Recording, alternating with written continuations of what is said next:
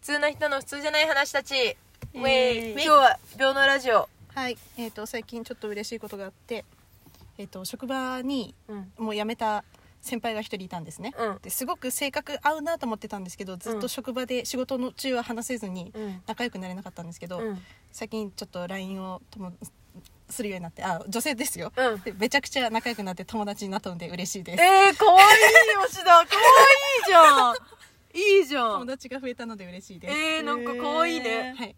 ニコニコして話してる吉田がかわいいなっていう話ですおめで 終わ とうおめでたいな